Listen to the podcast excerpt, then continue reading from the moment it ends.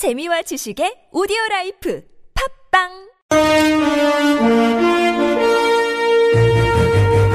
여러분의 합리적 판단을 돕기 위해 오늘의 뉴스를 골랐습니다. 백병규의 뉴스 체크.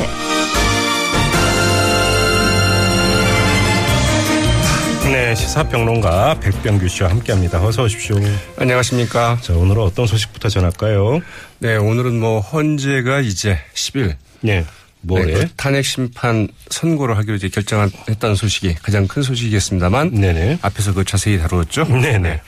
다른 소식부터 좀 가보도록 하겠습니다. 네. 이 기가 막힌 소식인데요.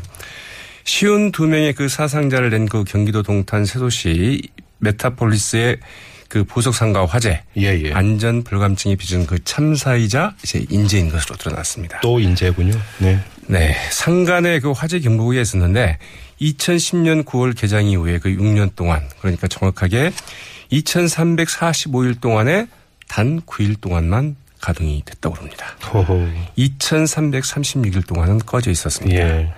이 방화 셔터 그리고 그 급배기 팬 이는 이제 그 화재가 났을 때 그 연기를 이제 볼 수. 있는 것들이죠. 이것도 그 소방 점검일 등 아주 그 특별한 때만 켰다고 그러네요. 음. 네. 그래서 이 방화 셔터는 166일, 급배기 팬은 200일에서 한 300일 정도만 켜져 있었다고 합니다. 예. 그리고 여기에 또 이제 그 하청과 재하청 구조 이게 또 문제가 되는데 이 메타폴리스 그 상가 시설 그 안전 관리 어, 이 자산 관리자가 그 건물 전체 운영을 이제 위탁업체에 맡겼고요. 네. 이 위탁업체는 이, 이 위탁업체는 어 또 그 다시 이 시설 관리를 하청업체에 맡겼습니다. 네. 그리고 이를 하청받은 시설 관리 위탁업체는 또 소규모 용역업체 그 재하청을 맡겼다고 예. 하네요. 예. 네, 그 화재 발생 그 당시 그 현장의 그 완전 안전 관리도 아주 허술했는데요. 화재 당일 그 산소 절단기로 그 용전 용단 작업, 즉 그 절단 작업을 하면서 이제 그 원래는 그 방화포를 깔아야 되는데 네. 방화포를 깔지 않아서 이제 그 불꽃이 튀지 않습니까? 그렇죠. 그러니까 이제 그 주변에 그 스티로폼이나 카펫 조각, 목재 등이 이제 그 불꽃이 튀어서 이 불이 붙으면 작업자가 물로 끄면서 작업을 했다고 합니다. 어이구. 예. 네, 경찰은 그 메타폴리스 그 부속 상가의 그 시설 운영업체 관계자 그 정아무개 씨, 어, 다섯 명의 그 사, 사전 구속영장을 신청을 했고요. 그 절단 작업 당시 그 안전 조치를 그 제대로 하지 않은 그 작업 보조자 이마무개 씨는 그 일곱 명도 같은 혐의로 불구속 입건을 했습니다. 네. 역시 또 안전 불감증이군요. 맞습니다. 네. 자, 다음으로 가죠. 네, 그 전국 공무원 노조 그 법원본부가 오늘 그 양승태 그 대법원장이 그 사퇴를 촉구하고 나섰는데요. 예.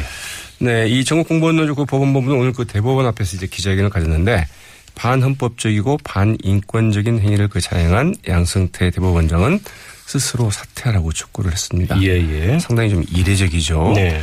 네, 이제 이게 왜 이런, 이런 일이 발생을 했는군이 이 법원 행정처가 그 3월 25일로 예정된 이 사법 독립과 법관 인사제도에 관한 그 판사들의 그 학술단체 행사를 이 축소 저지하는 방안을 이 법원 행정처의 그 새로 발령받은 판사에게 이제 요구를 했다고 합니다. 아, 이정렬 전 부장판사가 전해준 내용. 네, 그렇습니다. 그러니까 이 해당 판사는 그 위법한 지시에 그 응할 수 없다 이러면서 강력히 항의를 하고 이제 사표까지 사표 제출 의사까지 밝히자 네. 법원 행정처 부랴부랴 이 판사를 이제 다시 그 원직을 복직시켰는데요. 네. 이제 바로 이제 이게 문제가 된 거죠. 이 법원 행정처가 문제 삼은 그 행사는 판사 그 480여 명이 그 참여하는 법원 최대 그 학회인 이 국제인권법 네, 국제인권법 연구회가 마련한 것인데요. 예. 전국 법관 그 2,900여 명을 대상으로 이 사법 독립과 그 법관 인사 제도에 관한 그 설문 조사를 이제 실시를 했고 그 결과를 이제 발표할 예정이라고 하죠. 네. 이 설문조사의 그 주요, 주요 주제는 이 대법원장 중심의 그 관료적인 법원 체제를 개혁하기 위한 그 법관 독립성 보장, 판사회의 그 활성화 등이라고 했는데 네네. 이 같은 논의를 아예 좀 막으려 했다는 것이죠. 네. 이 전국 공무원 노조 그 법원본부 기자회견문에서 이 최근 대법원에서 그 벌어진 그 일련의 사태를 보면서 이 사법부의 수장인 양 대법원장이 그 원하는 사법개혁이 과연 무엇인지 묻지 않을 수 없다. 네. 사법부 보수화와 그 관료화를 그 심화시킨 그 양 대법원장은 결자 해지의 마음으로 그 사법개혁에 그 앞장서야 함에도 불구하고 이 구시대의 그 정치 공작이나 있을 법한 불법적인 방법으로 개혁을 방해했다고 지적을 했습니다. 네. 자, 다음은 또 어떤 소식입니까? 네, 참 엎친 데 덮친 격이라고 해야 될까요?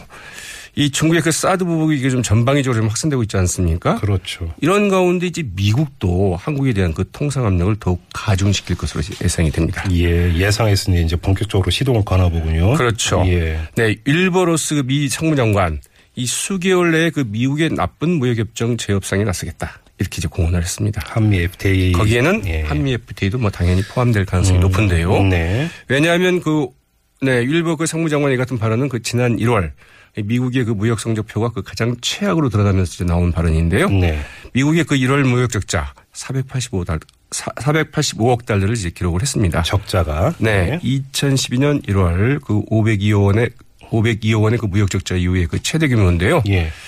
이 적자 기록 그 무역 상대국을 보면은 중국이 1위, 그 다음에 일본, 독일, 한국 순입니다. 어. 당연히 우리도 그 타깃이 될 수밖에 없겠죠. 예. 어제는 이제 또 그 피터 나바로 그 백악관 그 국무 국가무역위원회 NTC라고 하죠. 네. 어 여기에서 이제 그 한국을 포함해서 이 16개국을 미국 무역 적자 주범으로 이제 열거를 하고 이들 국가의 그 국가와의 그 무역에서 그 적자가 발생할 때에는 해당 국가의 그 무역 협정을 그 자동 재협상하는 방안을 의회에 그 제안을 했다고 하죠. 네. 네, 한미 FTA 그 재협상은 이제 그 시간 문제다 이런 지적이 나오고 있습니다. 태평양에서 또 파도가 치고 있군요. 네. 그러니까요. 그래서 이제 그러면 중국도 그렇고 그러게요. 미국도 그렇고 우리는 어디로 가야 되나 이제 예. 이런 생각을 하게 되죠. 그렇죠. 자, 다음 소식은 어떤 겁니까? 네, 그 더불어민주당이 이제 오늘 그 비공개 의원총회를 갖고 그 개헌 일정을 이제 그 잠정 확정을 했습니다. 네, 네. 그 다른 야당들이 이제 그 여야 강론, 막론하지 않고요. 이 민주당에 대해서 그 개헌 음? 일정표를 좀 내놓아라 이렇게 좀 압박을 하지 않았습니까? 예. 이재정 민주당 원내대변인은 그 개헌 시기와 관련해서는 그 폭넓은 의견 수렴을 통한 국민적인 동의를 거쳐서 가능한 내년 지방선거 일정에 맞출 수 있도록 각 대선 후보들에게 그 권고하기로 했다고 밝혔습니다. 예. 말하자면 그 대선 전에 그 개헌은 이제 불가하다 이런 입장을 분명히 한 것이고요. 네. 대선 후에 어 이 지방선거 전에 어, 개헌안을 좀 확정을 해서 이제 추진을 하겠다 네. 이런 일정을 밝힌 셈이죠. 예. 이 대선 후보들에게는 개헌에 관한 입장을 밝힐 것을 이제 요구하기로 했습니다. 네. 그리고 사드 배치 문제가 있죠. 이는 그 국회 비준 동의를 받아야 된다. 이런 입장을 다시 재확인했습니다. 네. 그리고 이를 그 당론으로 이제 확정을 했다고 하죠. 대표적인 개헌론자인 김종인 전 비대위 대표가 탈당계를 내자 또 이런 결정이 내려졌고. 네, 아무래도 뭐 그 부분을 좀 의식하지 않을 수 없다고 봐야 되겠죠. 근데 사실 뭐 의총은 이제 미리 예정이 되어 있었던 거긴 맞습니다. 하고요. 자, 다음 소식은요. 이 더불어민주당의 그 대선 후보 경선 그 선거인당 신청 인원이 150만 명을 돌파를 했습니다. 예. 네, 오늘 오전 현재 한 154만여 명이라고 그러는데요. 이렇게 네. 되면은 당초 이제 목표로 했던 그 200만 명도 그 돌파할 것으로 좀 예상이 되고 있죠. 그러게요. 자, 이제 민주당 그 대선 주자들의 그 계산이 좀 복잡하기도 한데 다들 유리하다고 좀 보고 있다고 하네요. 네. 네, 문재인 그 전 대표 측에서는 당신뿐만 아니라 민심에서도 유리하다. 대세는 문재인 전 대표 측이다. 음. 예. 이렇게 보고 있고요.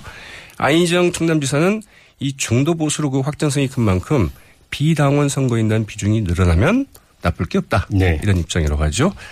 이재명 성남시장은 이제 그 열렬 지지자들의 그 응원, 참여 여기에 이제 어, 기대를 걸고 있는데요. 네. 네, 촛불 집회 참가자들이 그 대거 참여하지 않겠느냐. 그리고 20대와 그 30대의 그 투표 참여가 그 높지 않겠느냐. 네. 이런 기대를 걸고 있다고 합니다.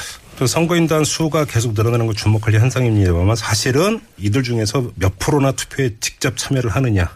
그것도 이제 문제죠. 네. 그러니까 이게 좀 사실은 이제 포인트죠. 그래도 일단은 이제 그 선거 인단, 인단 아. 숫자가 이제 얼마가 되느냐가 이제 중요하다고 봐야겠죠. 네. 국민의당은 경선룰 어, 이 삽바싸움이 상당하던데요. 근데 뭐 경선 보이콧 이야기까지 나왔습니다. 예. 이 손학규 전 의장 측의 그 김유정 대변인 오늘 그 국회에서 그 기자회견을 가졌는데요.